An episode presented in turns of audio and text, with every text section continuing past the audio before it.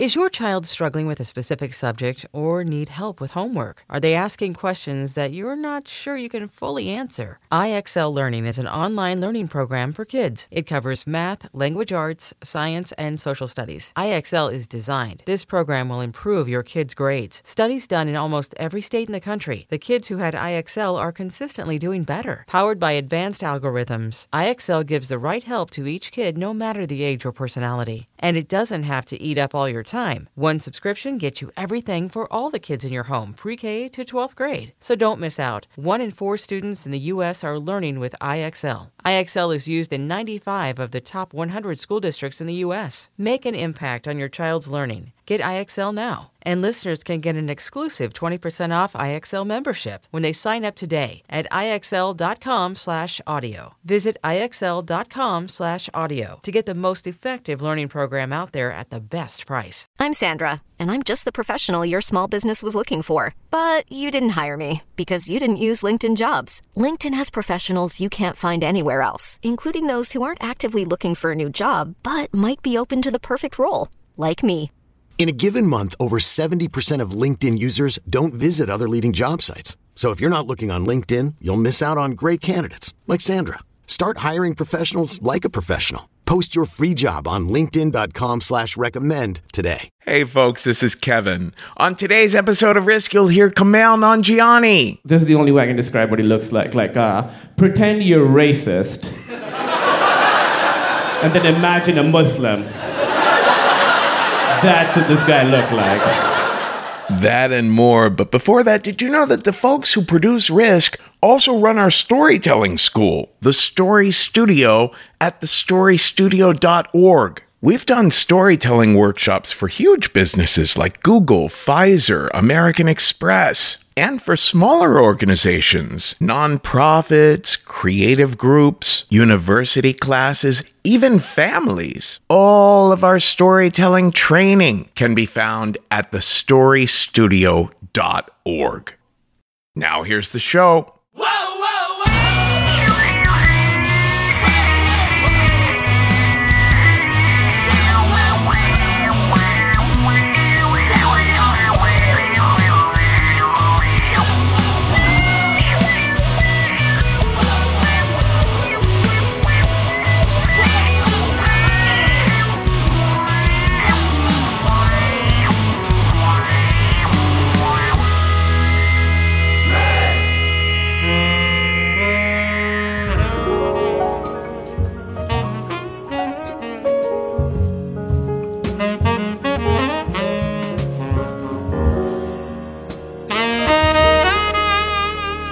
Hello, kids. This is Risk, the show where people tell true stories they never thought they'd dare to share.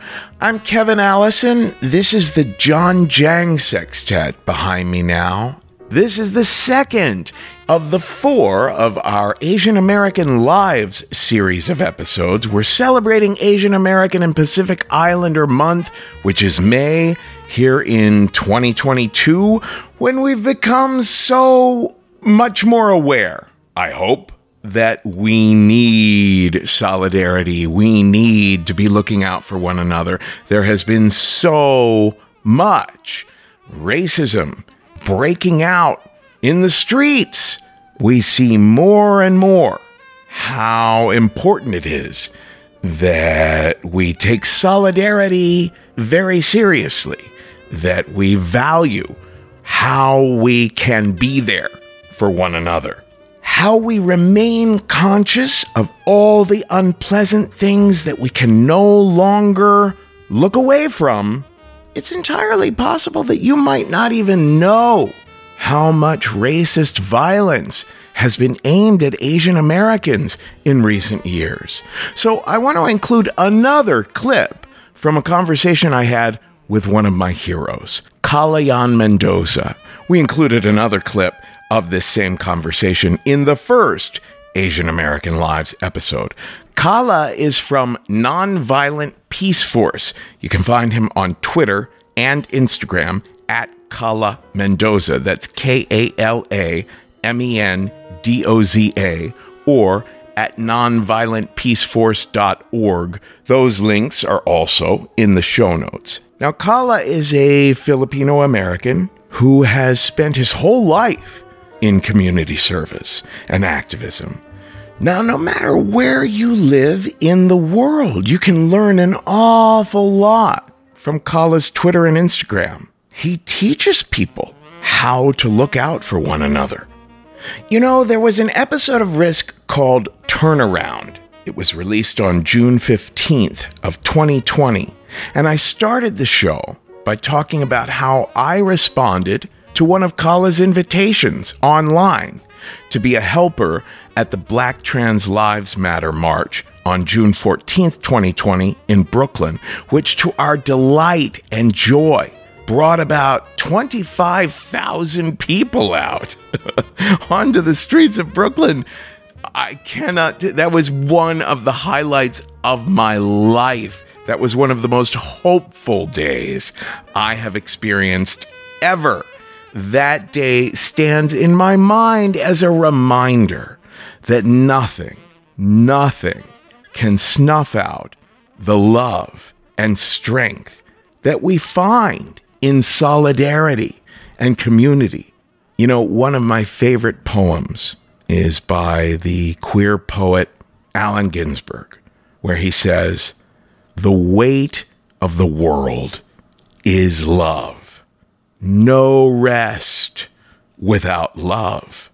No sleep without dreams of love. That's why we're here. We're here to stop denying that love. America is so in the habit of denial, and we must swim against that current. So here's a little more of my conversation with Kala Mendoza. There was a recent study done that showed I think 33% of the US population didn't realize that anti Asian hate crimes are still happening. That's a pretty significant proportion of the population. And for white folks that are listening to this right now, that may be wondering, like, what can I do? It really starts with self education. It really starts with building a muscle around solidarity. And solidarity is power with, not power over it's about decentering your ego and yourself and uplifting those communities whom you are in solidarity with, whom you're in shoulder to shoulder struggle with. A lot of times, solidarity work is really difficult because you have to, we're in a white settler colonial capitalistic state. We are told that we need to have our superhero narrative and our origin story. We're not Wanda Maximoff. We're not, you know, the more we lean into kind of that that narrative of being superheroes, the more problematic it is because it brings in a white savior trope. What people need to do is like, how do I share what access to resources I have with my privileged identities to those that don't have access to those resources? As a cis man, I need to be able to make sure that my trans siblings are uplifted, are centered, and given the mic, quite frankly. And it isn't necessarily my job to be at the front of a Black trans march, right? It's my job to make sure that Black trans organizers have water. I mean, you and I were on the ground together for that historic um, action, and I felt it was one of the most powerful ways I could have shown up and served and supported. And I think that for white folks or anyone that have primarily privileged identities, we all have a place in this movement, but the first step is to understand the communities that we are working in solidarity with and building right relationship with them. Again, you can find Kala at Kala Mendoza, that is K A L A M E N D O Z A, on Twitter or Instagram. And you can find Nonviolent Peaceforce at nonviolentpeaceforce.org. Let's get to the stories now. I gotta tell you, it was so hard to narrow down all of the incredible stories that have been shared by Asian Americans over the years on the show. We had to narrow it down to just 20 for these four episodes, but they are spectacular. In a little bit, we're gonna hear The Diverginator, a story by Peter Kim, which is one of my all time favorites. So moving and so intimate. Before that, we're going to hear a story by Annie Tan. Oh my gosh, another remarkable story about finding community where she didn't know she had it. But before that, we're going to hear from the one and only Kumail Nanjiani. I'll never forget, I was at a stand up comedy show and I was invited, and I was like, Well, I don't really do stand up comedy. I, I, think I'll tell a story. And I told that story, the very first story I ever told on Risk about that time that that fella made me tie my shoes to my balls. And Kumail came up afterwards and he was like, That was so amazing. I want to be on this show that you've created where people can tell stories that crazy. And so we had him on. Well, we we made him a host of the show out in Los Angeles along with Pete Holmes for a few years there. But anyway, here he is now. This is Kumail Nanjiani telling a story on risk. Uh, I think this was at one of our San Francisco Sketchfest shows. The story is called The Marriage of Iman and Johnny Vagina.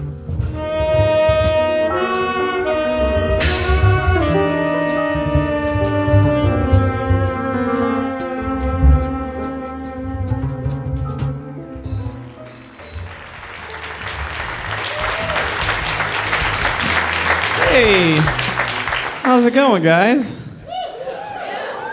Uh, so the theme is outside your comfort zone. Uh, it sort of jumps back and forth in time a little bit. I was in Scotland last year. My name is Kumail Nanjiani. That's my name. I was doing shows in Scotland, and um, for whatever reason, the MCs would get my last name exactly right every time. Nanjiani, which sounds Italian. It's not. Nanjiani. It's not. It's fucking Pakistani. Just like me.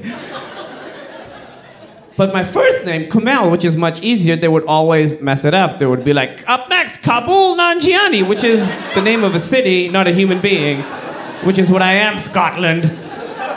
So I'm there for two weeks. This happens over and over. They can't get my first name right. They always nail my second name. I'm like, what the? F- why is this happening? This is the story. I'm from Pakistan, like I said, very conservative Muslim fa- family. 60 years ago, 60 years ago, the first person from our family in Pakistan was allowed to leave to um, uh, go and study. We nobody was allowed to go to the West until then because of you know the corrupting influence of the West, which you know what they're kind of right. we don't have strip clubs and Walmart greeters, you know. Maybe I'm greeting them wrong. I don't know. So, uh, 60 years ago, the first guy is allowed to leave, and they like train him in you know Islam and like how to resist the temptations of the West, blah blah, all this stuff. Like work really hard. We send him off. Uh, he falls in love with a white woman, marries her, gets kicked out of the family. Yeah, it happens immediately, and our family is reeling. We have to regroup. Nobody's allowed to leave uh, for a very long time after that, until uh, 15 years ago, the next person who's allowed to leave uh, is me. And I came here, fell in love with a white woman, and married her. So, I don't know. We can't handle white women. I don't know. Nanjiani zero, white women two. I called my mom to tell her, and she wasn't even surprised. She was like, you know what? This time, shame on us.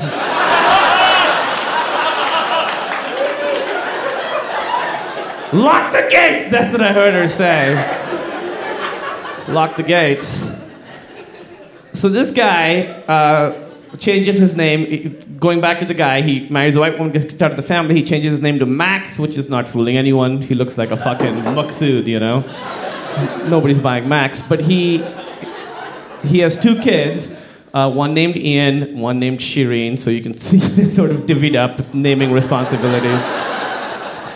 Shireen becomes a very, very successful newscaster in Glasgow, Scotland, sort of the Barbara Walters of Scotland. And you're like, oh, so that's why Shireen Nanjiani, that's why everyone knows how to say her name, because she's famous. No, she, co- she retired 15 years ago. Even kids knew how to say Nanjiani. This is why. This is fucking true. Scotland has rhyming slang. So what they'll do is they'll replace a word with a word that rhymes with it. So instead of clue, they'll be like Scooby Doo. Like I don't have a Scooby Doo. I swear that's what they do. I don't have a Scooby Doo. What is wrong with you people? Less potatoes, please. I don't know. Is that Nanjiani rhymes with Punani. So I swear to you, in Glasgow, my name is a nickname for pussy. And for a full week, I was going up on stage like, hello, my name is Johnny Vagina. Here are some jokes not addressing that fact. And everyone's like, why isn't he doing his pussy jokes? That's why we came. It's in his name. Two weeks, I didn't know. But I like to think of young Maksud Nanjiani in, in Pakistan, 18 years old, going to the other side of the world, nervous, he doesn't know what, what's going to happen, terrified. 60 years later, his name is slang for vagina. That's the fucking dream right there. Nothing I do will ever top that. But then after, so uh, going back a little bit more uh, to uh, that my parents eventually uh, moved here because you know things in Pakistan got really bad. So my family was the first one to sort of move to America, and they eventually uh, fell in love with Emily too, the way I had, and we decided we were going to get married. And uh, so it's the day of our wedding, and it's it's in New Jersey at my parents' house. We're having a small ceremony. Uh, her parents, sister, my parents, very few people, not many friends. You'll see why. the Muslim priest guy shows up to marry us, and Okay, to, to describe to you what he looks, this is the only way I can describe what he looks like. Like, uh, pretend you're racist, and then imagine a Muslim. That's what this guy looked like. He had the beard and the hair stuff and the flowing robes. Like, lose one accoutrement, you know? You don't have to check all the boxes. we get it. He looked like a Muslim on the news, you know? So, so he shows up and uh, he's talking to my mom and he's like, So, what are the names of the people getting married? And my mom says, Well, his name is Kumail. And he goes, That is a beautiful name. and her name is Emily.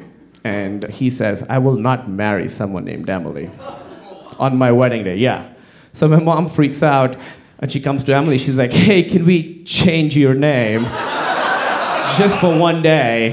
And she's wonderful. And it's our wedding day. So she's like, yeah, whatever. So we decided to go with the name Iman, uh, which means faith, which is ironic because we don't have it. And then we go back and we're like to the guy, like, hey, change of plans. Now he's marrying Iman. Still looks like a girl from North Carolina, but why don't you just squint and collect a paycheck here? so, so the ceremony starts, and this is how Muslim ceremonies work: is that the guys and the girls can't be in the same room. Uh, even the guy, like I, am not in the in the same room as my wife. To, this is, by the way, why none of my friends were invited to my wedding because it's a fucking embarrassing let's not get into it. Everybody can hear this, and I know we're not the most laid back people. Um, so, so, so all the guys are in the basement, and I'm, and Emily is up the stairs within earshot because this is the guy marrying us, so she has to be able to hear to say the I do's and stuff. Jesus, no, Jesus is not in this place. So Emily is up the sort of up the stairs on the landing in sort of where the ladies are allowed to be. And, uh, and I'm sitting next to this fucking guy who I hate, you know, this judgmental, fucking condescending asshole.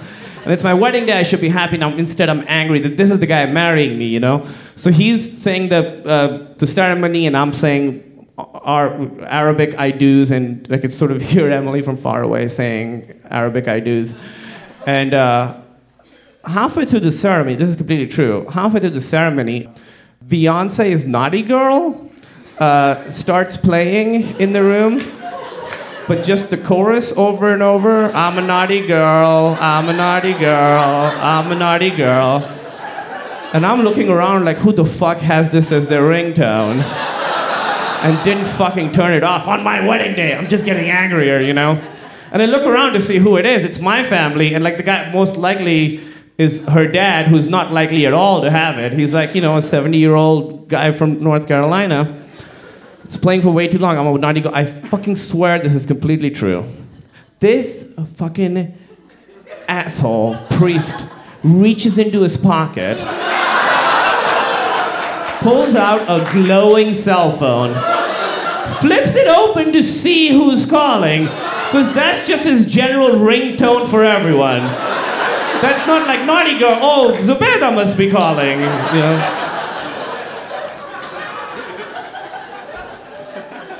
And then just puts it down without hitting ignore. So for another 30 seconds, the Quran and Beyonce harmonize together.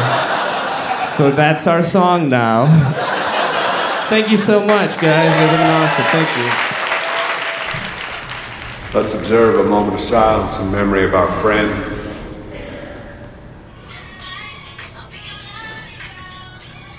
See you going to answer that? You should.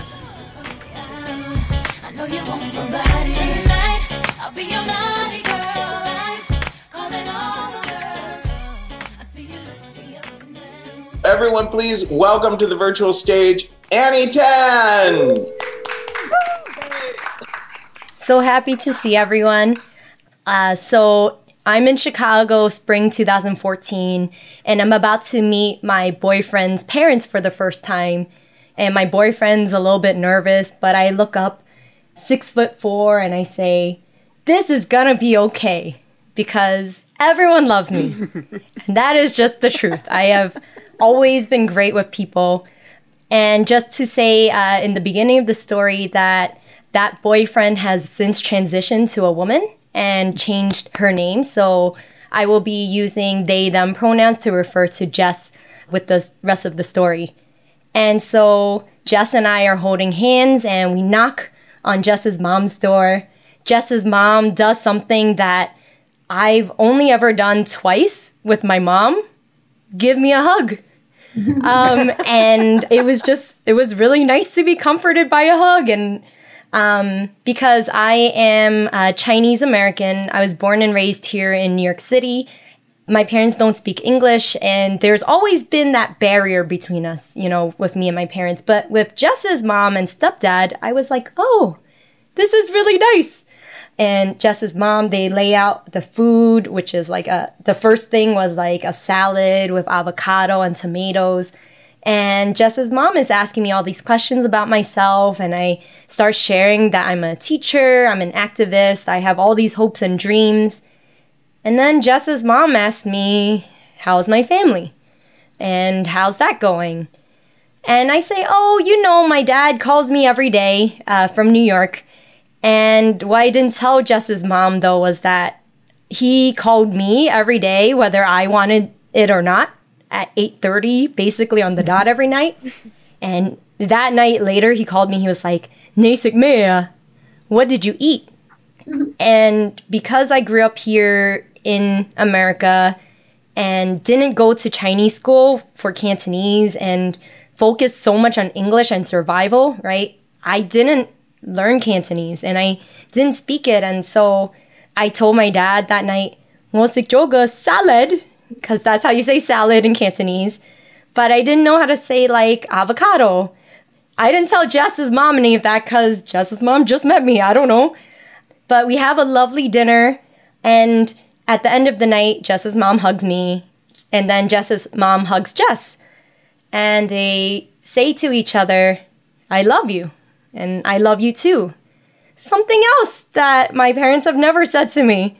Um, I remember I said that to my dad once, ngo oile, and he yelled at me and he said, saying I love you doesn't mean anything. you can actually look up like Chinese kids say I love you to their parents for the first time and see their startled reactions on YouTube. It's actually a thing. Um, so we went home. My dad gave me that call. Just realized there was something off. But, you know, I kind of pushed it away. Jess didn't push that much about my parents, just assuming, like, oh, I miss my parents maybe. I'm in Chicago, they're in New York.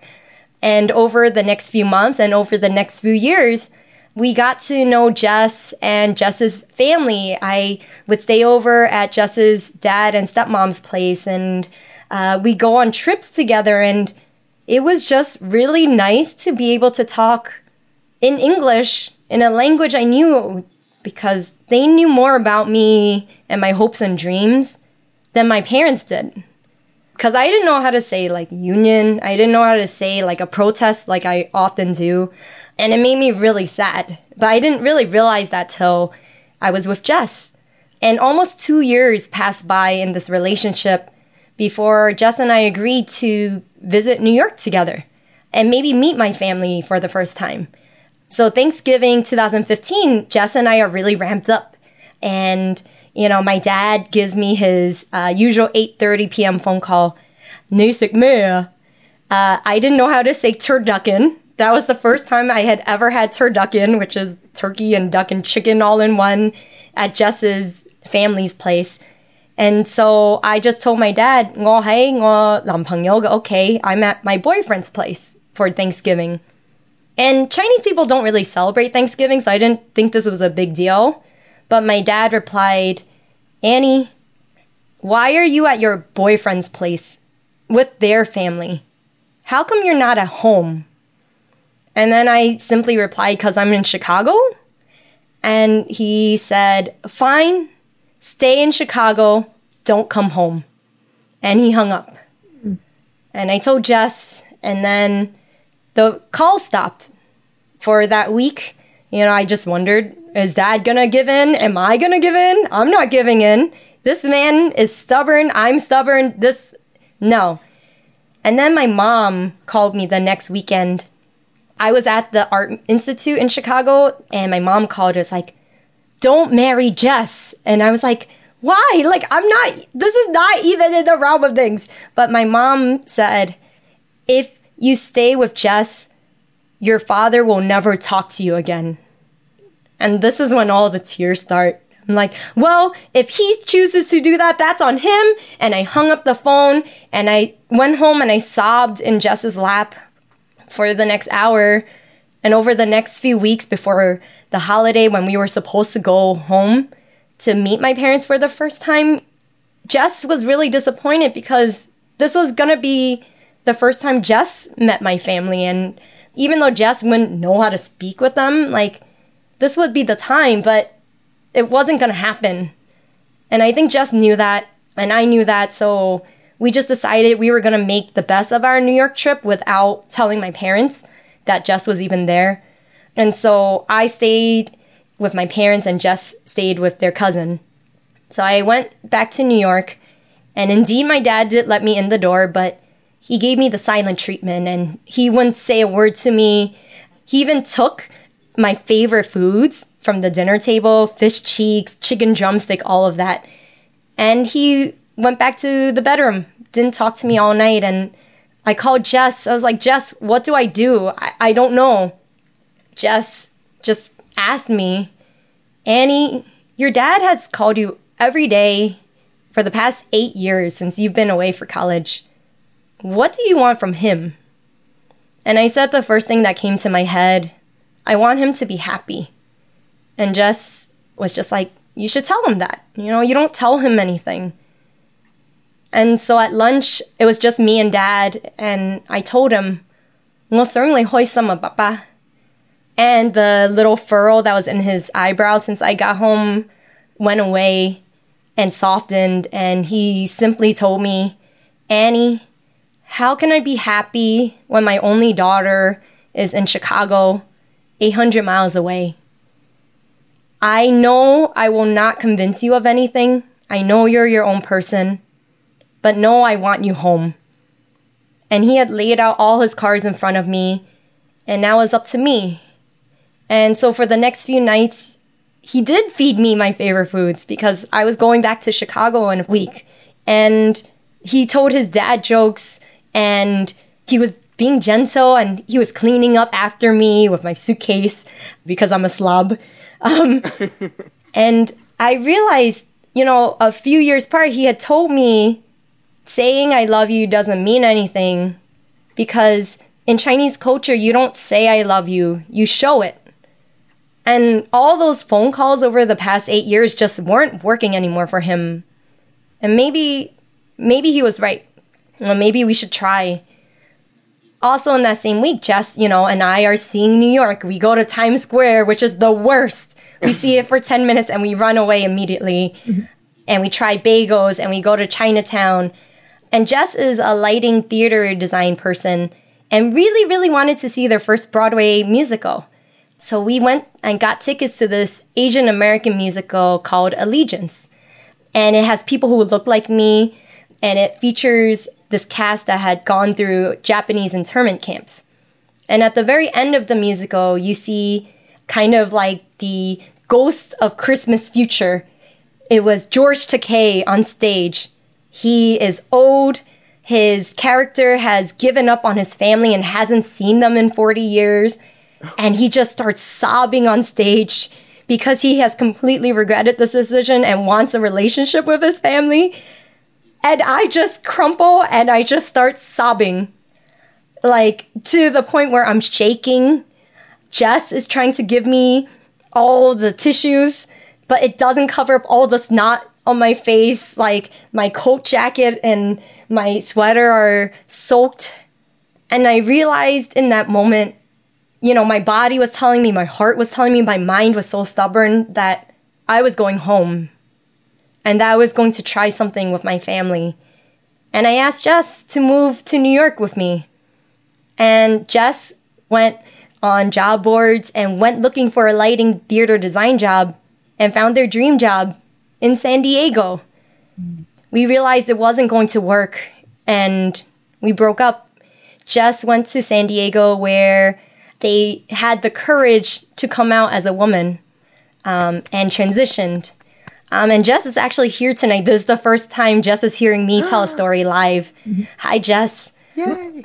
I moved home four and a half years ago, and things have been rocky with my parents and me, but I've gone to a therapist who speaks Cantonese, and she's told me lots of things about Chinese culture I didn't know. I've been taking Cantonese classes. I help translate my parents' mail. And this Thanksgiving, even though with this pandemic, my mom, she made turkey and brought it to my place, and I made her pie, and she said it was delicious. I don't know if it was actually delicious, but she told me so. Uh, she even brought me eggs today. And my dad and I, we talk for way more than 30 seconds now because my Cantonese vocabulary is a little bit better. Still gotta improve. My dad showed me all his cards, and now I get to lay them all out here in New York and not run away from what I thought I would never have with my dad a real relationship. Thank you so much.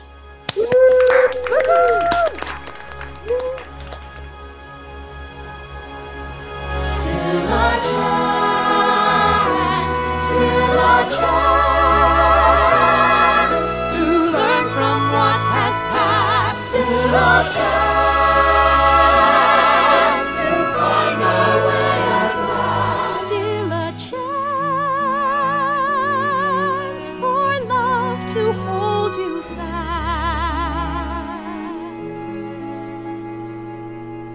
From darkness into dawn. Our hope is never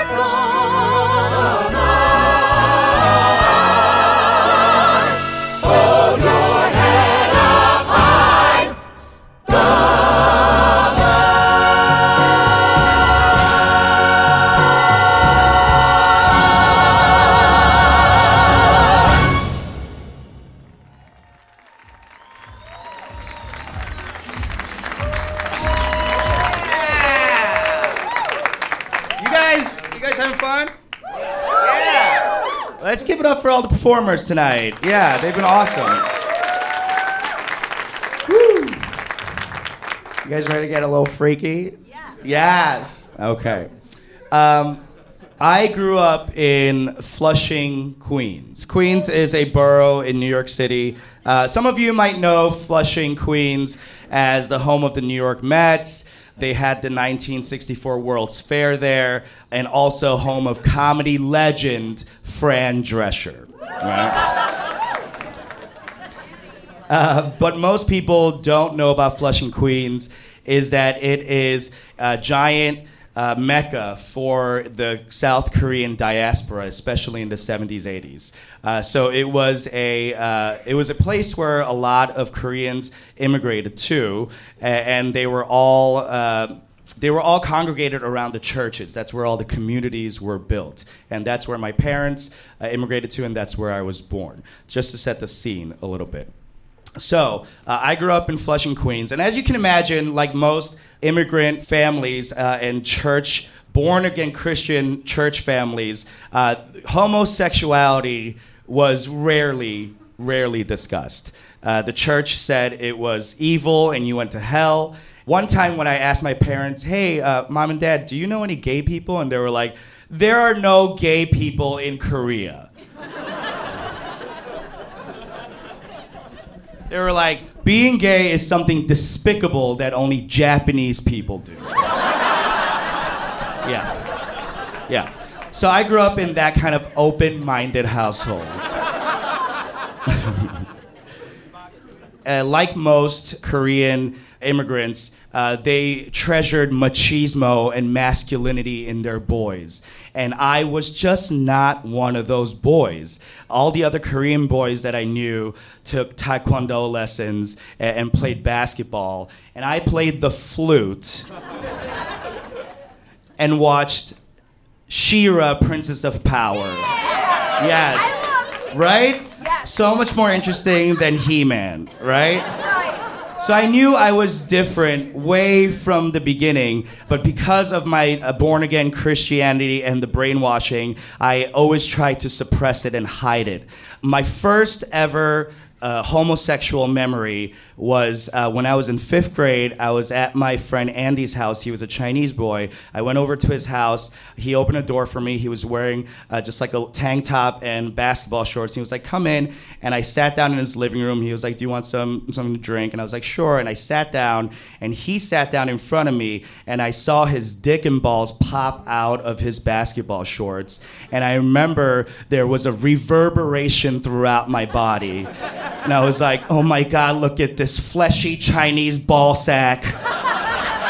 What is going on? I'm feeling things. And I did not know what I was feeling at that point. I don't know if I got an erection. I probably didn't. I don't remember my dick getting hard. Um, but I do remember the first time I had a gay erection was um, when I was in eighth grade. The movie Birdcage had come out. Yeah, you guys know this, the Robin Williams movie, Rest in Peace. And I had somehow obtained a VHS bootleg copy of the Birdcage. And when my whole family was out, I would sneak and watch this like it was gay porn. And I remember my first raging hard on when I saw the oiled up, muscular body of Hank Azaria. I was like, what is going on? And I remember thinking, this is not, this is, I can't do this. This isn't me. This is shameful. This is wrong. I, I would go to church every day. I, I was one of these kids that went to Wednesday night Bible study, Friday night praise night, Sunday night church. And I grew up in the church and I would spit this homophobic drivel that everyone else was spitting to make sure I distanced myself from being caught by anyone. I was living in fear for so long. I continued this way until I went to high school, which was the first time I ever had an emotional connection to a boy. It was freshman Friday. I went to a high school called the Bronx High School of Science, uh, which was a specialized high school that you had to take like an SAT like test to get in. So our school ended up being 42% Asian. yeah and 100% of those Asians were virgins till s- throughout the entire time. So it was freshman Friday, and all the senior virgins. They uh, gathered all the freshman virgins together, and they were like, "We're gonna fuck with these kids and haze the shit out of them." And they were rolling us down this hill called Harris Field. And it was just the thing that happened. And I remember that day I saw Mark. Mark was a boy. He was shorter than me. He was like five foot three. He wore a cap all the time, and he looked so poor, like even poorer than me. He was wearing some janky ass Kmart jeans, and his ears stuck out like a chimpanzee. And I was smitten. I was like, oh my God, who is this kid? And he had a hook nose. I was like, what is going on? How do I feel so attracted to this, this boy? We instantly became friends. We were attracted to each other instantly, and we would hang out all the time. And soon we found out that we had very similar backgrounds. And, and Mikey was talking about how his dad would beat the shit out of him with a wiffle ball bat. Um, Korean immigrants are no different. They just took anything around the house and broke it over your back. And it, we both came from these very abusive, uh, broken families. It was a hard time, and we clung to each other like two buoys in a storm. And I think that's what really bonded us together was that we had these similar backgrounds. We hated our families, but we had each other. So, as you can imagine, a school full of 42% Asian guys, all virgins, all grabbing their balls and, you know, tongue wanging alpha male type of guys who are not having sex. So, all of that testosterone and all that energy and hormones had to go somewhere. And in my school, it went to us wrestling and grappling all the time. It was insane. That's all we did. And I fucking loved it. I loved it. And I remember when Mark and I would wrestle and grapple, I loved the feeling of our bodies locking, our legs locking, and me being able to overpower him and sometimes letting him dominate me. And it felt so good. And it was the closest I was getting to sex ever. So, uh, we were grappling the whole four years we were in high school, and uh, we would hang out with 20 other Asian virgins. And uh, yeah, that was a lot of Asians. And uh, and it, it, was weird like we were all christian we were all from these immigrant families uh, very homophobic and macho uh, so a lot of our like angst came out through like wearing leather jackets and having like long bangs dyed and bleached blonde. It was a disgusting but acceptable look in the 90s. So this was my crew. We hung out together all the time, and a lot of what we did was we would drink at our uh, neighborhood uh, elementary school playground. We would drink 40s, right, and Saint Ides wine coolers and get fucking trashed at a playground and then stumble home. And Mark and I would always stumble home back to my house, sneak in through the window. And one night, it was a cold winter night, we snuck in through my window and we got into my bed and we passed out cuddling each other. I was spooning him and it felt so right. Every crevice clicking into each other. I could feel his heartbeat through my back.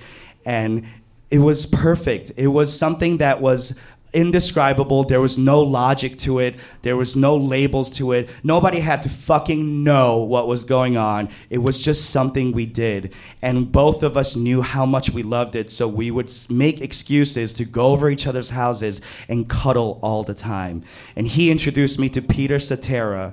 And yeah, and so we would spend balmy summer nights listening to Glory of Love, smoking Marlboro lights through my barred Flushing Queens apartment window, and it was the best time of our lives. I think what we gave to each other was what we were missing from our families. I was someone safe for him. And uh, for me, he was someone that loved me unconditionally, even though we never spoke about it. So that went on uh, for a long time, and we were best friends. We were inseparable. I remember one time when we were cuddling, he turned his head back to me and he said, Hey, I could feel your balls on my ass. and I remember hearing that and being so embarrassed that I jerked back and I turned around and he, after a couple of seconds, turned around and then spooned me instead. And I pulled his arm in closer and we were just locked there. And I remember thinking, like, this is where I want to spend the. I wish time would stop. I wish I could spend the rest of my life in his arms like this forever. So when it came to college, we both ended up going to the State University of New York at Stony Brook, which is a state school in New York and Long Island. Yeah, all right, SUNY New York. Uh, it wasn't the best school, but we were both like, who? We didn't care about college. We were just like, let's just go anywhere that they would give us money and uh, they will uh, let us dorm together. So we ended up dorming together the first week or so we were there, we met a girl named Stephanie. Now, Stephanie was uh, from another uh, one of these specialized high schools, but it was in Brooklyn. She was also a broken toy as well. She came from an immigrant church background, and uh, she had a very abusive father as well, which was also the pastor of her mega church. And yeah, so it was a really fucked up situation. There was one time she told me that uh, her dad made her sit on the floor and eat dinner next to the dog while the rest of the family ate at the table and watched. And so this was the kind of like really dark, disgusting shit that like we were drawn to because we were all like, hey, we're all fucked up. Let's all cling together. So the three of us clung together and we were like the three musketeers and it was the best time. And we did some like really stupid shit like uh, we would do uh, play like scavenger hunt on a Friday night because we were fucking losers and we had no f- other friends until Mark ended up hanging out with these guys that he had met through his classes, and he started smoking weed and hanging out with them. Uh, and soon he started like pulling away. And I felt so hurt. I was like, why are you hanging out with these guys? Who are they? Who are you fucking cuddling? And I got insanely jealous. And he was like, whoa, calm down. You know, we're in college. I'm just meeting new people. Uh, so I started getting very, very insanely jealous. And to the point where uh, every time he would go out, I would wait for him until he came back and give him the third degree. I was like, Where were you? And he was like, This isn't what I signed up for. It got to a point where like I was so heartbroken because I thought after spending this much time so close to each other in high school that I don't know, maybe we would go to college and become lovers or something. But it had been four months in the first semester in college and we hadn't cuddled once. And I was like freaking out. And I remember we would watch straight porn together and he would never jerk off. And I remember one day uh, we both went to sleep and I heard rustling from his bed. And I knew he was pleasuring himself. And all I could think was, I can help you. Please let me help you. the next morning, he went to the showers and I went into his hamper and I looked for his underwear. He always wore these white Tommy Hilfiger briefs. And I picked it up and I saw that it was stained with cum. And I sniffed it. I was like, and I jerked off to it. And I remember thinking, like, what the fuck am I doing? But I had never come so fast and so hard. And I was like, there's something wrong with me. And this perversion started to grow and grow and grow to the point where he would take his underwear off and throw it in the hamper. And immediately when he left, I would take it out of the hamper and wear it around. And this was the only way I felt that I could be close to him because he was pulling away from me so much. Now, fast forward to spring break of freshman year. This was 2001, February. Uh, me, Mark, and Stephanie were all hanging out, and Mark pulls me aside and he goes, Hey, by the way, I was talking to Stephanie, and she said she wants to have sex. And I was like, "Uh, uh, No, you can't. And he goes, Why? And I was like, Because I'm in love with her. And he goes, Oh, okay. Well, maybe you should go out with her then. You guys get along really well. And I was like, Yeah, maybe I will. So I ended up asking her out. Now, what I didn't tell you about Stephanie was that when she was in high school, she had a reputation of being loose. Uh, she had a nickname that she gave to herself, and it was called the Diverginator. Because she had diverginated five Asian boys at her school, which was more than I guess most Asian girls at their school. So the Diverginator was trying to claim Mark, and I was like, oh, no, no, no, no, you don't. So I went in there and I asked her, I was like, Stephanie, I'm in love with you. Let's go out. And she was like, oh, I, oh, okay, yeah, sure. So we started hanging out all the time, and my plan backfired because Mark started to pull away more, and Stephanie just wanted to have sex all the time. And I was like, keep your vagina away from me and I would do everything in my power to hinder her from wanting to have sex with me, including binge eating Indian food at the cafeteria and playing Disney movies on VHS nonstop. But the Diverginator could not be stopped. One day we were in my dorm room, just me and her. Mark had not come back from spring break we came back early and we were sitting there on my bed watching The Little Mermaid. Yeah. And she started kissing my cheek and I was like, "Whoa, what are you doing?" She was like, "Come on, you know, we're we're boyfriend and girlfriend now, right?" And I was like, "I guess." And she started kissing my lips, which at age 18 was the first kiss I had ever had. And I was like, okay. And she started kissing me, and then she started putting her hand all over my body, down my belly, and down into my sweatpants. And I was like, whoa, whoa, whoa, whoa, what are you doing? And she was like, shh, just relax. And she pulled my sweatpants off and started blowing me. And I was like, oh my God, oh my God, this feels amazing. but yet so wrong. It felt so incredibly wrong. And it was this weird feeling where, like, my body was saying, like, "Yeah, there's a wet mouth on your dick. Go with it." And I'm, and meanwhile, I'm like, "Where the fuck is Mark? Why isn't he back yet? Who is he cuddling?" That's what was going through my mind. And I was like, hey, let's just stop, stop, stop. I pulled her head away from my penis and I was like, hey, why don't we just watch The Little Mermaid? She was like, that's my favorite movie. I've watched it a thousand times. I don't give a fuck. And I was like, um, okay. And she starts blowing me again. And all I could hear in the background is sha la la la la la. Oh my, the boy is shy. He gonna kiss the girl. And I'm like, what is going on? And then all of a sudden she comes up to my face, whispers into my ear. She goes, hey, I want you to fuck me.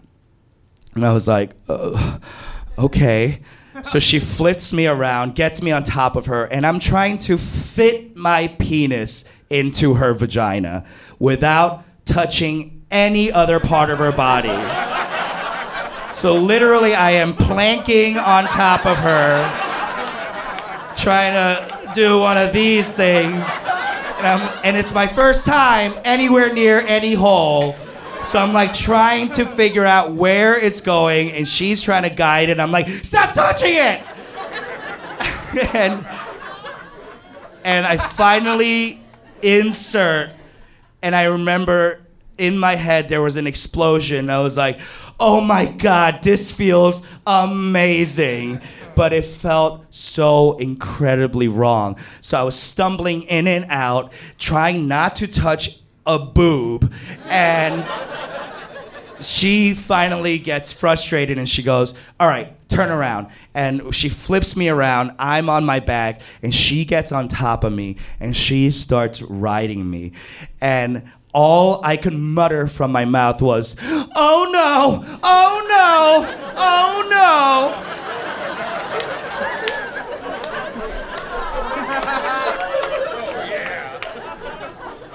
To which she leans down into my ear and she goes, Shh, don't worry. I was born without a uterus, so you could come inside me.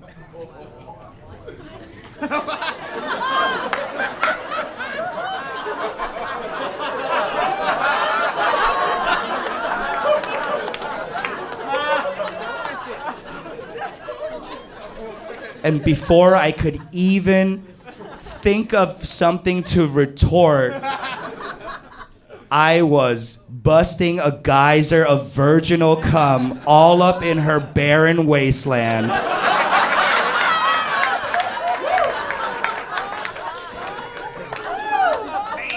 And just a squall of shame had started to fall from my head to my toes. I just laid there and she was still on me and she looks at me and she goes, That was fun. And she jumps off of me, my post virginal cum still dripping from her vagina, and she stamps my chest with it.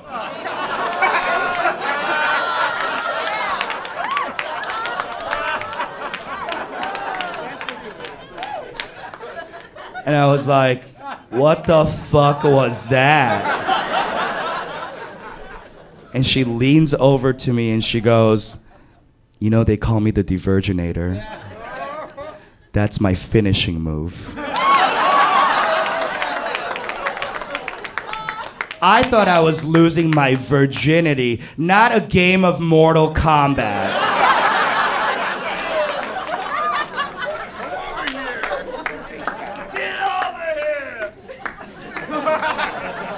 Right, calm down. Uh, so, she then lays on my side, nuzzles her head on my shoulder, and goes, Do you want to go again? And without even blinking, I said, Absolutely not. And I kicked her out of my dorm room, and I was like, I can't look at you right now. And she left. Everything changed. Mark had come back, and I told Mark what had happened, and he, all he could say was, "How was it? How was it?" And I was like, "I, I don't think I like it." And he was like, "Oh, okay, that's weird." Now, two weeks later, after that, I had put in a, a application to transfer to the University of Michigan, and I had gotten in. Go blue. and I gotten in. So it was easy for me to avoid Stephanie and be like, okay, I'm not going to go to school in here anymore. Let's just not talk and let's not see each other. And then the year ended out, and Mark and I were still at this weird place, and it was so painful to live in the same dorm room with the man that I loved, but I couldn't express it in any way because of my homophobia and the shame that it was still built inside of me.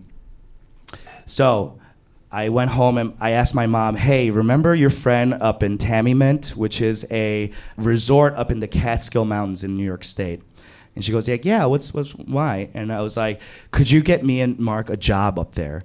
And she was like, yeah, let's, I'll look into it. And then she got us a job and we were like, yeah, let's get out of the city for the summer. And I was like, this is my perfect scheme and plan. We're to be in, up in the mountains. It's to be wonderful. We're to spend all summer being ranch hands and we're to fall in love and it's to be a gay erotic novel for the century. So we drive up there, pack all our stuff. We're singing to Britney Spears. He was a big fan of Britney Spears for her body.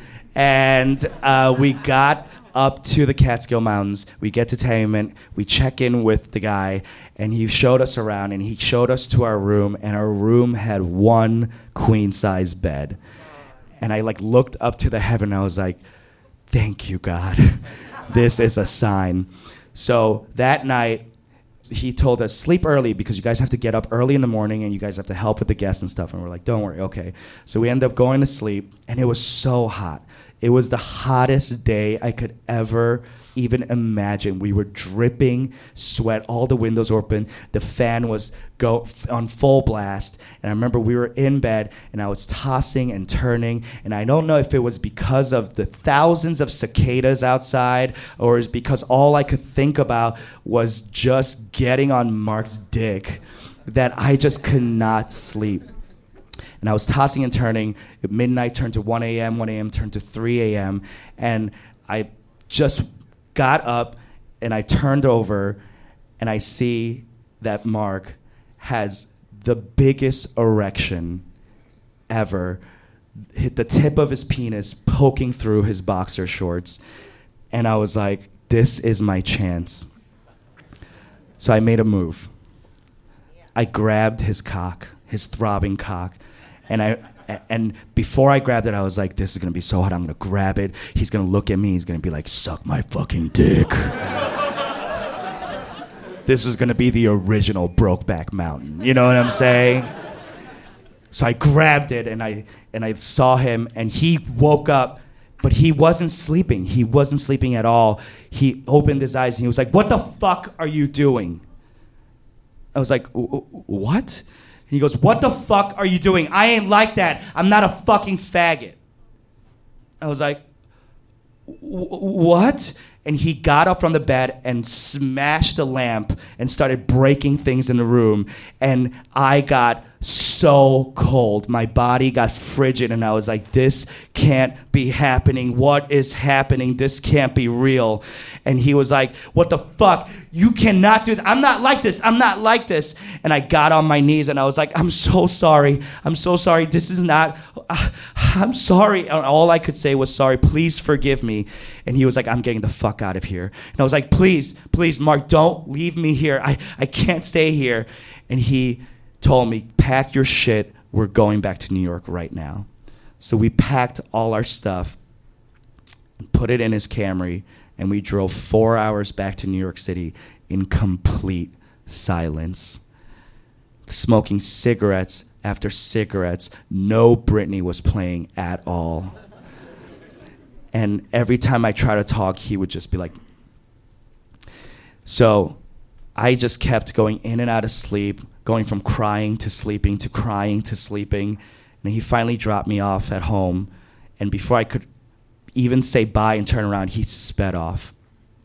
After that, he refused to take my calls. And he never spoke to me again.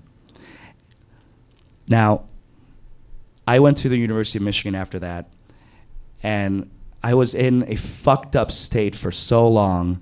I had stress dreams about this guy, about him, he and I becoming friends again, him forgiving me for 12 years. And it was a nightmare. Literally, it was a nightmare. I didn't have sex after that for seven years. Yeah, it wa- I was so traumatized, and I didn't come out till nine years after that moment. So it was a rough time for me. Now, 12 years passed by. I turned 30. We both turned 30. We're the same age. And we're not Facebook friends, but I kept stalking him through my friends' pages. Like, how is he doing? What's he doing? But he had one of these Facebook pages that was blocked. So, like, I couldn't see anything. So I messaged him the day I turned 30. I was like, hey, we're both 30 years old. I'm really sorry about what happened when we were kids. I, I was confused and, and, and, you know scared, and I took advantage of you, and that wasn't right. And I just I wish you could forgive me. And there was no response. Till two weeks later, he finally responded, "Hey, it's all water under the bridge. I hope you're doing well." And I stopped having stress dreams that day after that. And it took me a while to figure out who I am. I'm still trying to figure out who I really am. And I hope he has figured out who he is. But I will always remember him as the boy that held me close and I felt completely safe in his arms. And you know what? You can't take that away from me. Thank you.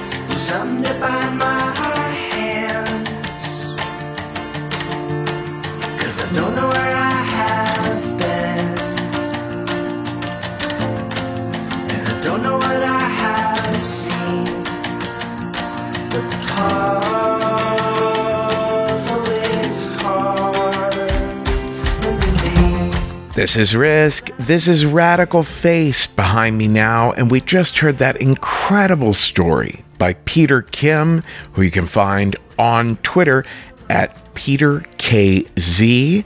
Before that, a little interstitial, a little bit from that musical Allegiance that Annie Tan was talking about in her story. You can find Annie at Annie Tangent on Twitter.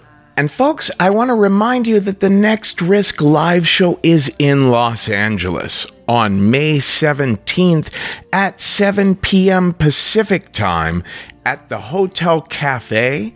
And the next show after that is in New York City on May 19th at 9:30 p.m. Eastern at Caveat. You can get tickets for the in-person shows or the live streams of them at risk-show.com slash tour.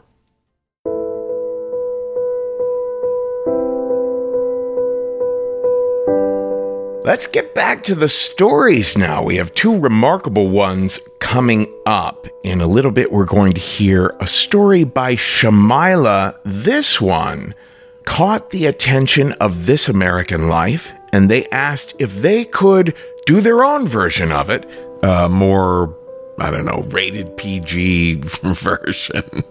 And now so many people have been blown away by this story. I remember how anxious she was backstage about how the audience might respond. I knew everyone would love her and would be riveted by her story. Now, I do have to warn there are abusive situations in that story sexual, physical, emotional. It's a journey. And before that, we're going to hear a story by David Hu. Now, David's story was recorded back when Risk was on lockdown. So it has that live stream sort of quality to it where the audience reaction is all over Zoom, but no less moving. Here is David Hu now with a story we call Silent Father.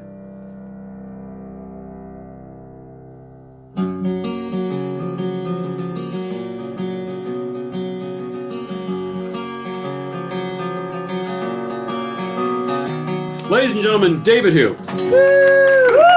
Thank you, thank you, thank you. So growing up, I never had an emotional connection with my dad. He worked a lot of hours at a restaurant in Chinatown as a waiter, and there was a language barrier between us. See, my dad doesn't speak English very well, and he always talked to my mom in Chinese. I don't speak it nor understand Chinese, so as a kid, I felt like I was raised by two spies.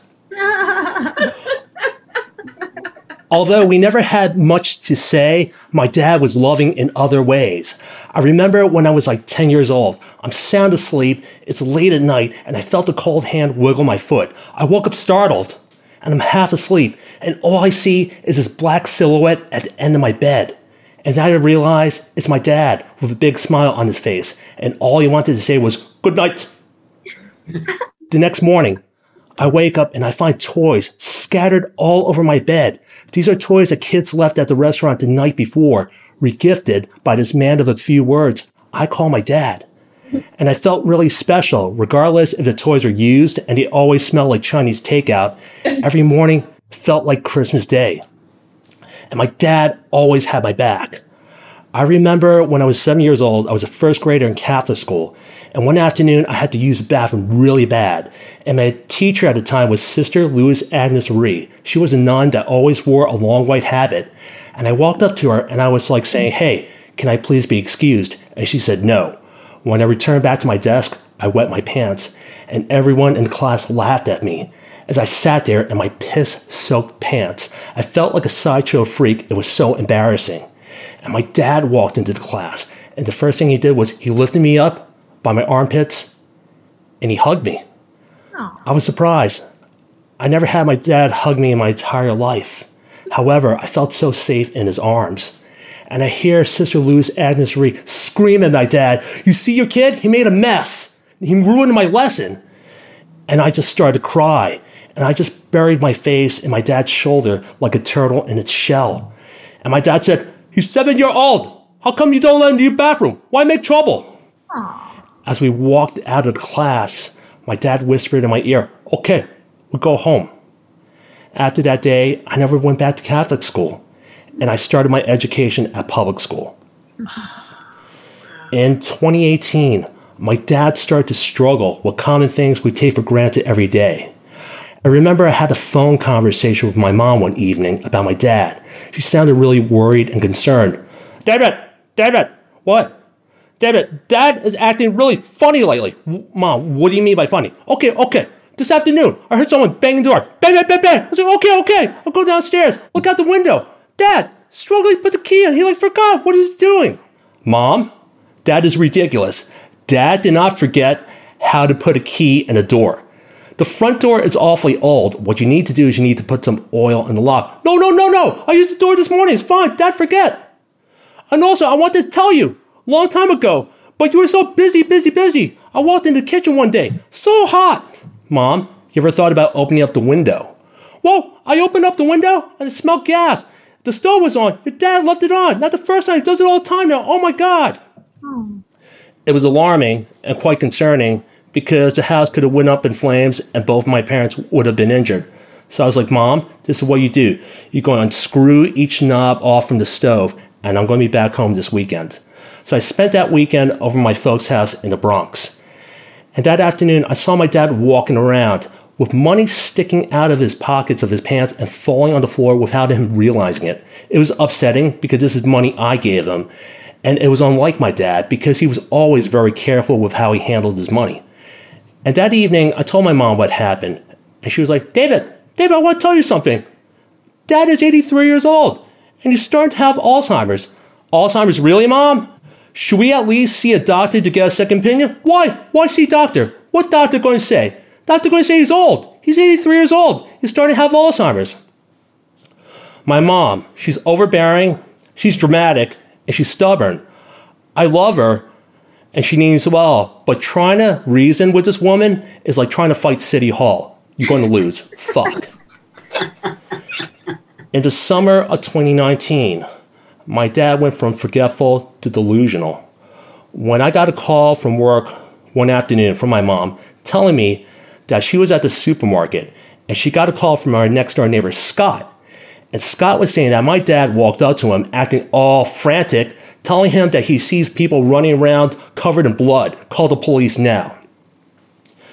After my mom told me that, I was speechless.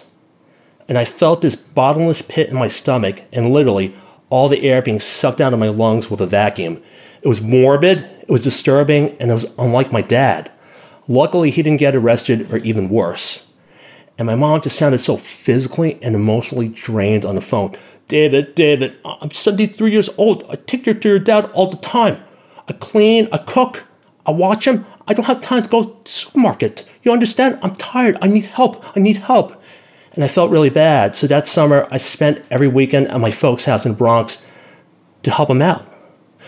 So one afternoon, I walk by my dad's bedroom and I see him sitting there by his table, staring outside the window aimlessly with this catatonic look on his face. And I hear the static noise from his portable radio. It's really irritating. It's like a perfect reflection of my dad's mental state right now. And ironically, my dad still has a calendar hanging on his wall from 2018, the year my dad started to lose his mind. It's sad, and I'm about to cry. And then suddenly I see my dad lean up towards the window and he starts waving outside. I'm curious, what is he waving at? So I look outside the window and all I see is just two big pine trees in our backyard. I'm like, Dad, what are you waving at? People tree, people tree, people tree. I said, Dad, there's people in the tree? Really? And I started laughing. I thought it was kind of comical, so I started waving outside as well. People tree, people tree, people tree, to give him some encouragement. The next morning, I get rudely awakened by pounding noises in my dad's bedroom.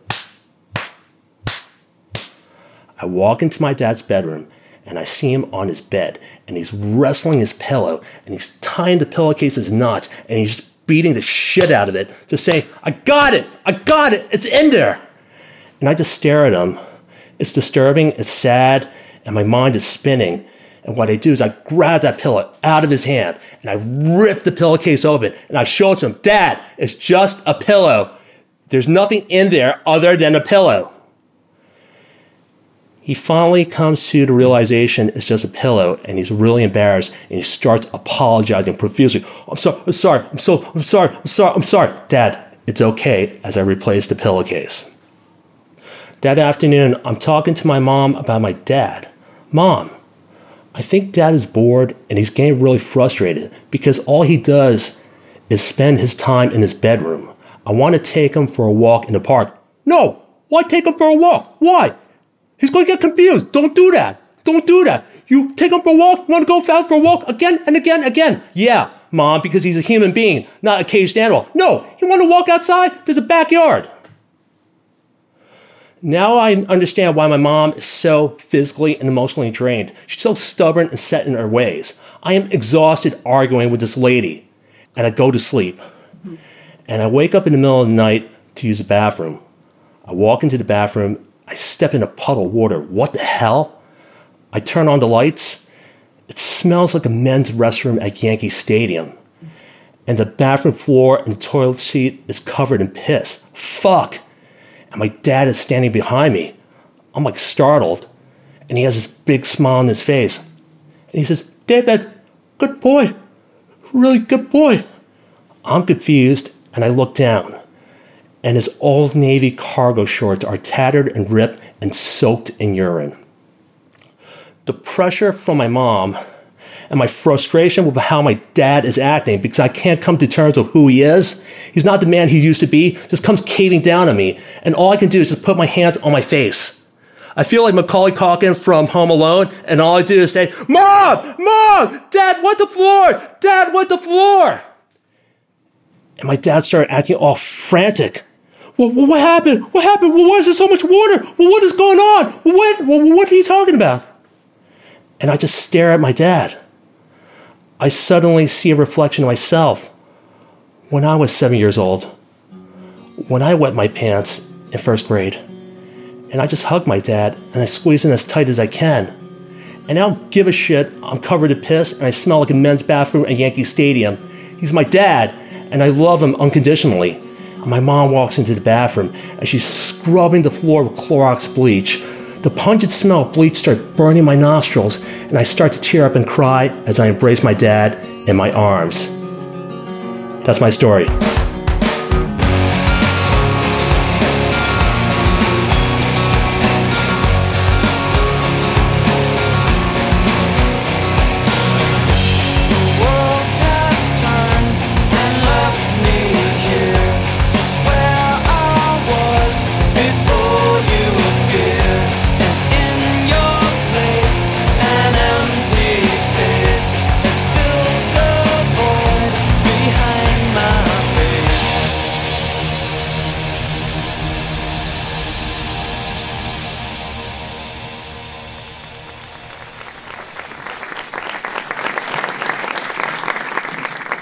We get started, I just want to say I'm not the kind of therapist she was talking about. So. okay, so please bear with me because this is not an easy story to tell, but I decided to do it today.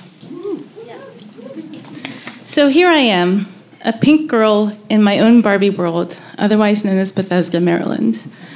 I'm a seventh grader at the very exclusive and preppy Holton-Arms School, and I like to rebel by wearing bright pink boxer shorts underneath my uniform skirt. I always, in a weird way, enjoy arguing with my brothers about whether we should watch The Empire Strikes Back or Ghostbusters on the VCR, which we take from HBO. I have a Siamese kitten named Coffee and about four friends. So you could say I'm not the most popular girl in the world, but I wasn't a nerd either. I was just somewhere in the middle. I loved books. And I was sheltered. I was very overprotected. I was not allowed to talk to boys. My parents would not drop me at the mall. And I still play with my dolls sometimes. So I was that kind of seventh grader. But the thing that kind of bothered me was that I was Pakistani American. And my mom had an accent. And my name is Shamila, but I always used to wish that my name was Shannon or Sharon or even Stacy from the Babysitters Club because there were no Shamilas out there. This was kind of like, you know, just the good stuff, the normal stuff. Even the being forced to take tennis lessons was the normal stuff. Then there was the weird stuff. Every summer, my parents would schlep us all to Pakistan, where they're from. Now, I got tired of going every summer. I wanted to go to camp like everyone else. But we had to go. Pakistan was where we got used to mosquitoes, we got used to heat. It's really hot there. Like, think about Arizona, Texas heat. We got used to the best Coca Cola in the world in these bottles. If you've ever had Mexican Coke, it's like that. It's really good. Getting our stomachs upset because the water is not good. Having a grandmother that doesn't speak a word of English, so you can't really communicate with her. Having cousins who mock your American accent because you sound silly to them. Having your books made fun of. And then I had this very weird aunt, my mother's sister, Sheila. My mom, Hannah, is very vivacious. She laughs a lot. She uses her hands a lot. She has a lot to say. But my aunt Sheila is very monotone, very mean. Will always make me eat my vegetables. Not a nice person. my dad, Afzal, is very tall and very stoic. But my uncle, Ali, he's weird. He has this mustache and he's always trying to hug me and kiss me and grab me and get me away from my mom. Even as a little child, I just remember thinking creepy. When I'm seven, we're in Pakistan and the power goes out in my grandfather's huge sprawling bungalow because there's a thunderstorm outside. And what do my brothers do and my cousins? They all run out of the room and leave me there. So I'm crying in the dark, and my uncle comes in with a candle, creepy uncle. In the flickering candlelight, he holds my hand and we walk down the stairs. And he turns to me and he goes, Who's your father? I'm seven years old, and I'm thinking, What a strange question. But then again, whenever I would go there, they would ask me strange questions like, Do you like America or Pakistan better? So I was used to the weird, strange questions. So I said, My dad's name is Afzal, and he works in Washington, D.C. And he looks at me and he says, No, I am your father. And I kid you not, thunder went off in the background, and I was like, Whoa. so I was disturbed. So I went to my mom the next day and I was like, Mommy, he says that he's my dad. And my mom's like, He's crazy. Stay away from him. Don't listen to him. Why do you always go and sit with him? Stay away from him. So I'm like, Okay. And then I come back to the US and I tell my dad this happened with my uncle. And my dad's like, Look at your passport. Whose last name is that? And I'm like, Yours? He's like, That's right. So I want you to forget that this ever happened. Okay? Forget him. So I'm like, Okay, I will. But then we go back to Pakistan again. And every time we would leave, there'd be these weird fights between my mom, Hannah, and my aunt Sheila. And this time, this fight escalated, and both of them start grabbing my arms. And one's pulling this way, and the other's pulling that way. She's my daughter. No, she's my daughter. No, she's my daughter. And I'm just getting like, what's happening? I remember telling the servant, because everybody has servants there, I was like, they don't have a daughter, they have three sons, so they want me. Isn't that strange? And the servant just said, hmm. And then we left Pakistan early that year. We came back, and my mom said, We're not going to go back again. And I was like, Good. And then next year, I'm 11 years old, and I'm about to put on my jacket and go for a ride around the cul de sac in our neighborhood. And I overhear my parents talking and arguing in the kitchen, and I hear something about adoption. She was adopted, and her parents, and adoption. And I'm like, What are you talking about? Are you saying what I think you're saying? And they both kind of stopped and looked at me. And I remember my stomach just falling, and I got on my bike and I rode around the neighborhood, and I was like, It's true. They adopted me. So, a little bit of backstory. My mothers are both sisters. My mommy, my mom, Hannah, came here in 1970 as a young bride, married my dad, Afzal, who was a student at the University of Pennsylvania. They were trying to have a baby and they couldn't. My mom told her family that it was her fault. She was barren. But it was actually my dad's fault. She wanted to protect him, so she didn't tell. So her younger sister, Sheila, promised her the first baby I ever have, I'm going to give her or him to you. Sheila gets married, has a first child, gets a boy. And the whole family's like, no, no, no, you can't give a boy away because you know boys are really important in that part of the world, like inheritance and money and land. Like, what if that's your only son? You can't give him away. They tell her, come back next year, we'll have another child for you, like a Big Mac, we'll deliver one. so the next year, there's another child, and it's a girl, and that girl's me. My mom, Hannah, joyfully takes me and brings me back to the US and tells everybody that I was born abroad. She doesn't even tell people, except very close family members, that I'm her sister's child. She pretends that I'm hers from the very beginning. I didn't even know. They were supposed to sit me down when I was 13 and tell me nicely, but you know, people started letting things leak out when I was seven, so that's how I found out. At this point, you would think that we're not going back to Pakistan again. Oh no, we are. the next year, when I'm 12, mom and I go by ourselves. We're up in the mountains in our family home, and we're just enjoying ourselves with the whole family. And now that I know that my aunt and uncle, Sheila and Ali, are actually my birth parents, they're so nice to me. I'm having these weird thoughts like maybe I'm a princess and they will never make me make my bed again and they won't make me clean my room and I could live with them and they would be so cool. So naturally, when my new mom slash aunt Sheila says to me, "Hey, we're going back to Peshawar, which is the city they're from. We're going tomorrow. We're going to be gone for about a week. We're going to go look at you know, the boys' school, and we'd love it if you would come with us. You can meet all of our friends. You can see the, where they go to school. You can see our house. What do you think, Shamila? Do you want to go?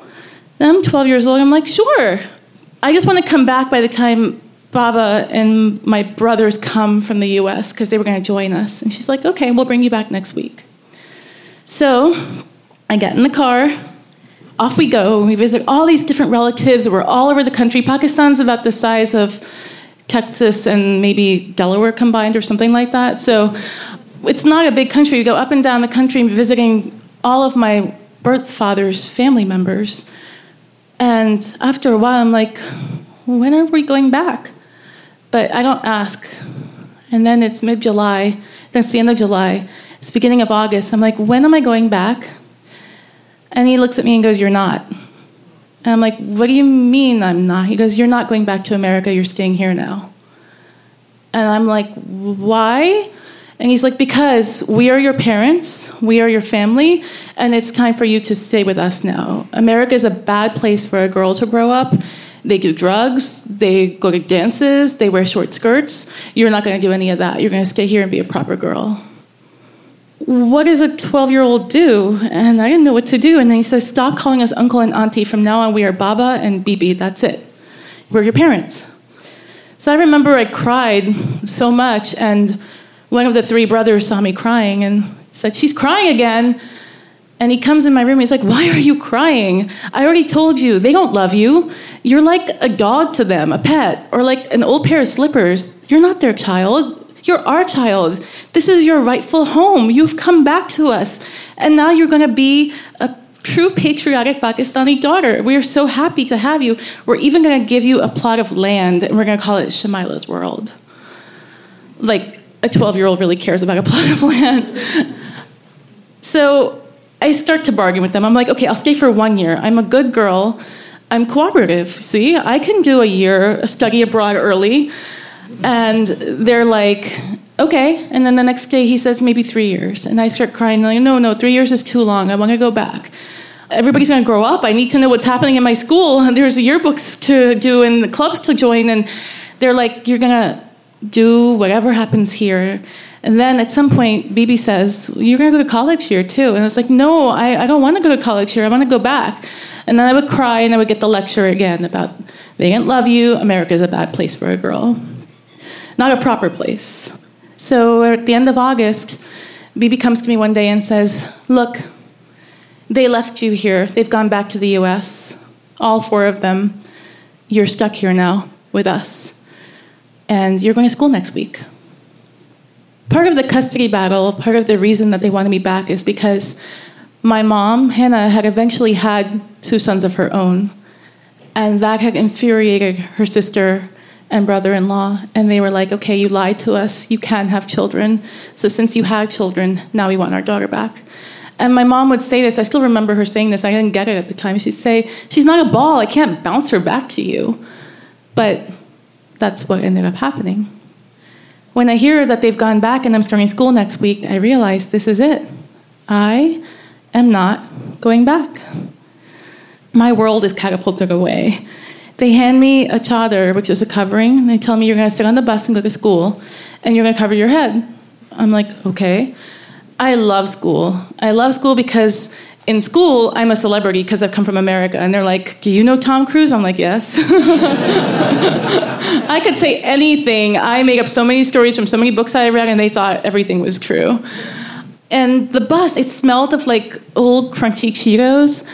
And I loved that bus ride home because we would go by these fields and see like houses and buffaloes. And I just liked watching all of that from my bus window. And I'm like, this is cool. But when I got home, things would get bad. They became very fixated on my weight. I had to be 140 pounds because they kept talking about my marriage someday.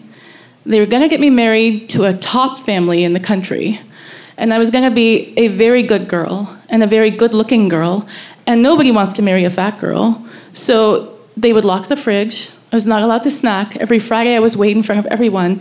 And if my weight was above 140, I was in big trouble. They would have the boys spy on me to see that I would not take any snacks from the fridge if the fridge happened to be open. And those boys were quick to run be like, she stole some food, she took it. And then there was a lot of, you know, trouble. And then they told me, uh, covering your head is not enough. Now you have to cover your face when you go out. And I was a good sport about it. I would cover my face, and only my eyes could show, which was fine. But in the summer, God, it's so hot. I would be sweating buckets, and so I would hold it like this so that I, I could breathe, and then put it back on, and then take it off, and then put it back on. But that was the least of my worries. I was like, you know what, I can live with this because, you know, at least, you know, no one's staring at me if I'm covered. Bibi was the rule enforcer.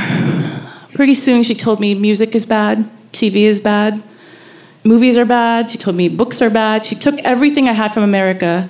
The first summer I lived there, they let me go to the capital city, Islamabad, and buy a Paula Abdul and a Madonna cassette. They quickly confiscated those too. Music is the devil's work. You can't listen to that. I remember opening up a newspaper and a magazine on Sunday. It was called the Sunday Times, just to read something. And she'd be like, "Only bad girls read newspapers. Put that away." At a book fair, I got a copy of Little Women. I had a friend say, "Happy birthday, Shamila." I stole the money from her bag. It was five rupees, and I put that inside my mattress cover. And that was the one book I had for the past six years that I lived there. I would pull it out, read it, and put it back in. She never found it. But she took everything else away. She thought my Babysitter's Club books were beyond ridiculous. And I couldn't explain it to her what it was about. If she saw me sitting idly, she would tell me, Get up, girl. Go start cooking. Go and learn some chores because when you're married, this is what you're going to have to do. One day I was so bored, I opened up an encyclopedia and started reading about the solar system. I think I was in eighth grade because I was just like, I need to read something. And she came home from the market and she said, What are you reading? I said, The solar system. And she says, Come here, come here. This book is this big. Your brain is this big. There's no way you can absorb that information. So I'm kindly telling you to put it away and go to the kitchen and peel the carrots and the onions because we're going to teach you how to make egg rolls today. I knew she was wrong, but there was nothing I could say. At the end of eighth grade, I came home and found a bonfire in the backyard. All my photos, all the letters from my teachers and my friends in the US, all my books, the stories that I had written, the essays I had written, everything was being burnt away. And they made me stand there and watch it. And like, this is what happens to girls who are bad. So give up on all these ideas and come back to being a good girl, a proper girl. The quest to make me proper never ended. I don't even know what the proper girl looks like, but they had a vision and they were determined to make me into it. I like to explain things, so I try to explain, but you know, this is what I'm thinking and this is what I'm feeling, and very quickly I realized that that's gonna get me hit. I don't remember the first time I got hit, but when I was around 13, it started. And I still remember me trying to explain something very earnestly and being slapped or being hit or being punched. I remember being kicked. And I remember trying to sneak into their room and make a phone call to a friend to ask her what I should do about something. and finding out, and the punishment for that was a golf club on my back. I couldn't move for the day after, but 15 year old bodies heal really fast. So I was able to move again, and I would think, okay, well, this happened, but it won't ever happen again. Except it kept happening. My Baba was so unpredictable. One minute he would say, You're my lovely daughter. I'm so happy you're back. I love you so much. And the next minute I would just be saying something, and suddenly the floodgates would open. In the six years I lived there, they never called me by my name. They did not like the name Shamila. They wanted to change it. That's the one thing I refused. I said over and over, You're not going to change my name. So they started calling me the word Janae, which means girl. So it was always girl on a good day. On a bad day, it was crazy girl, lazy girl, whore, you name it. That was me. I would get in trouble for praying at the wrong time. I got pulled off the prayer mat by my hair and yanked off because I prayed at the wrong time. After all this happened, one day I remember being on the bus and looking at this boy, and he had green eyes and a little goatee, and he was really cute. So I wrote this letter to a friend about him, and she caught me, and she found the letter. And she raised this squeegee to hit me really hard, except by mistake, it cut through my face, and my face tore open. And I didn't know what had happened at the time, but I saw one drop, two drops, three drops, and this blood starts coming. And she's like, Oh my God, oh my God. And then she's helping me wash my face, and she said, You have such a big tongue. If you would just keep quiet, none of this would have ever happened. Your tongue is a yard long. If you would just keep your tongue quiet, none of this would ever happen. 16 microscopic stitches later, they fixed this face. And every time I would put a mark on the calendar, I'd be like, this will never happen to me again. And when it would happen, I'd be like, just have to try harder, just have to try harder, and then it will never happen to me again. This went on for six years. And as I got older and the marriage chances got closer, and the idea of putting me out in society, kind of like a debut from the 1800s, kept creeping up, it got worse and worse and worse. And there was no escape for me besides my book in the mattress and my writing. I would go in the bathroom, lock the door. During the afternoon siesta, when everyone was sleeping, it was really hot. But I would write stories and poems and letters on a piece of paper, and they have fountain pens there, so I wash off the ink with the hose, crumple up the paper, and throw it out the window so that no one would catch me and punish me. Of course, they had no idea what I was doing there and start banging at some point. What are you doing in there? What's happening in there? And I'd come out and be like, nothing, just washing my face. My friends were the things that also helped me get through, and I learned how to have really good friends. And one of my friends had an older brother who was very cute, and she would tell me about him and tell me stories and be like, someday you can get married to him. And I kind of fell in this like story, like, yeah, someday I will marry him. And so she was like, You should tell your parents that you want to get married to him. I knew better than that. I didn't really say it, but eventually they asked me, You've been acting different lately. Is there something going on? And I said, I like someone. And that was the worst punishment I ever got. So I'm 18 years old. The worst is yet to come. One night, I'm just sleeping, and I feel a hand on my face saying, Shh. It was my oldest brother. And I don't want to go into it after that. But that went on for a long time afterwards. I'm pulled out of school. They decide she needs to get married because she's going to get out of control and we have to marry her off fast. So one morning in July, I'm making roti, which is bread, for breakfast. And I bring it to Baba and he says, It's lopsided. You crazy, lazy girl. It's lopsided. Good for nothing. You can't even make bread right. Go to your room and stay there. Think about what you've done. So I go to my room, and they kept the door open because they had to watch me at all times. I'm thinking, okay, I don't know what to do anymore. I give up. So I put out the prayer mat. It's not even time to pray. And I just start praying over and over. I'm like, oh God, please make my life useful. Please make my life useful. Please make my life useful. It's like a trance. I keep praying over and over. And the ceiling fan's going, and it's really hot. And I'm just praying over and over, please make my life useful. Please make my life useful. I can't live like this anymore. The very next day, my grandfather, Babaji, says, You know, I was thinking about it. I'm going to go to Bethesda and visit my other daughter. And I heard the word Bethesda, and something registered in my brain, but like kind of like an imaginary faraway place I just read about once. I'm like, Oh, yeah, Bethesda. And suddenly, out of nowhere, Bibi says, Take this girl with you. And I'm like, Wait, what? And she's like, Take this girl with you. Now, the year before, they had talked about me going, but then changed their minds. So I was like, This is just, you know, she's talking.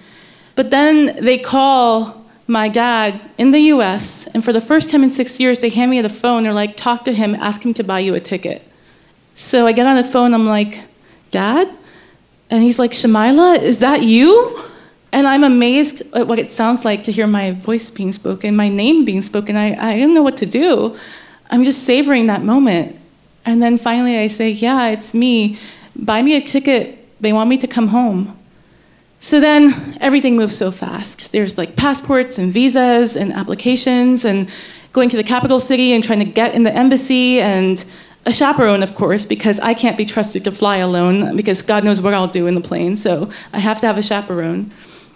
Finally, all of that is done. And I keep thinking they tried to take away everything from me, but they couldn't take away my faith, and they couldn't take away my mind, and they couldn't take away my writing, and they can't take away the fact that I still have hope. So I got on that plane, and as it took off, I started crying because even though they said this is a pre wedding vacation, I knew that I was not going to come back for a very, very, very long time. And I was going to miss parts of it. Parts of it were beautiful, parts of it were good, parts of it were my home. So I arrived back at JFK on July 4th, 1996, Independence Day. Will Smith movie came out that day too. and I had a long braid and a heavy accent, and my dad and my brother came up from here to pick me up. And I'm looking at my youngest brother who's now in middle school, and I'm like, How are you? And he says, I'm good. And I'm like, Good. I didn't ask him if he's a good boy or a bad boy. Why is he saying he's good? Why doesn't he say, I'm fine, thank you? So there was a lot to learn. I still have the outfit that I came in, it's in a suitcase. 20 years later, I'm a social worker and a therapist. I've worked in Baltimore City in child welfare. I've worked in Austin, Texas. I've done work with community education. I teach a class at Montgomery College in Germantown, Maryland. And I have a private practice where I see individuals, couples, and groups. And I try to help people understand about abuse and neglect. And I try to help people understand that bad things do happen to us, but there's a maybe a reason, maybe not, but there's something to look forward to. There's hope. There's something good that can come, something to look up to. These days, my life is very, very useful. So it's taken me 20 years to get to this place to stand here before you today, but here I am. Thank you.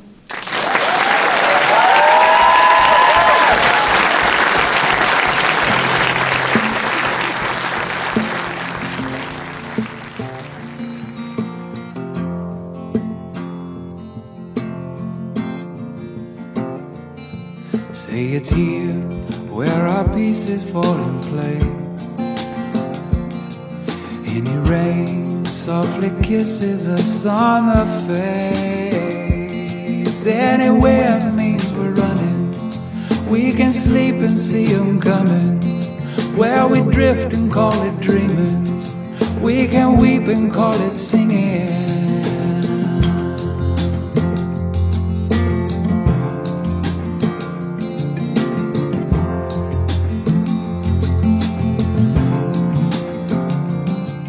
That is all for this episode of Risk. Folks, this is Iron and Wine behind me now, and we just heard from Shamila.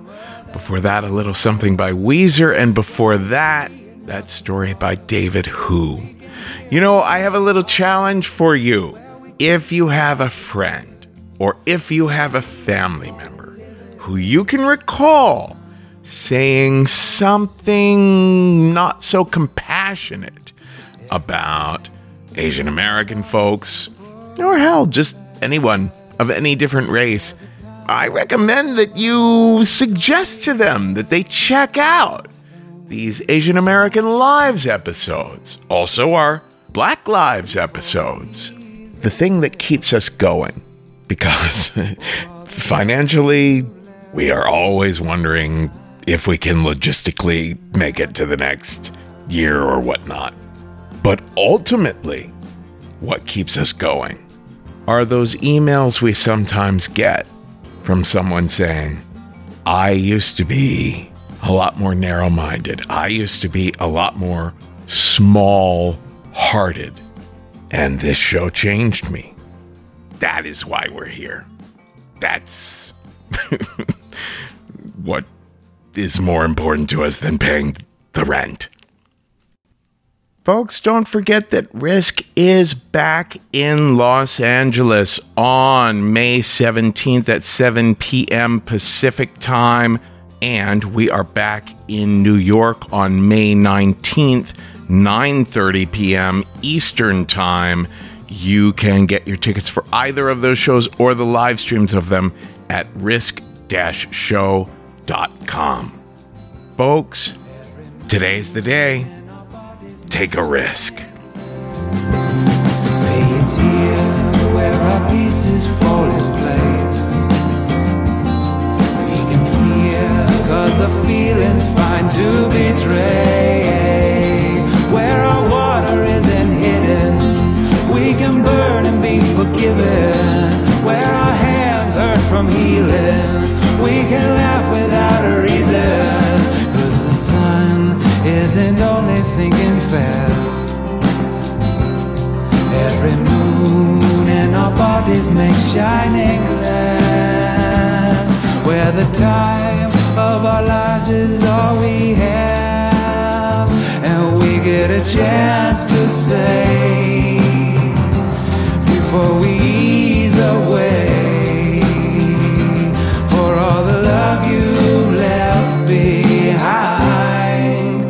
can have mine.